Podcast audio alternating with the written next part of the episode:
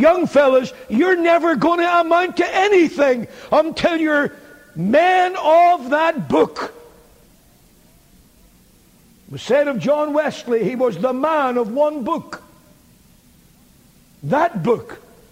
Martin Luther commented on the 40th Psalm in the volume of the book it is written of me. He said, What book? There is only one book. That's the attitude. Dare to believe the book. Be like Jeremiah, thy words were found and I did eat them. Young man, are you in the book of God? Are you studying the book of God? Don't make your school studies an excuse for neglecting God's word. If you're learning biology at the expense of learning Christ, you're sinning.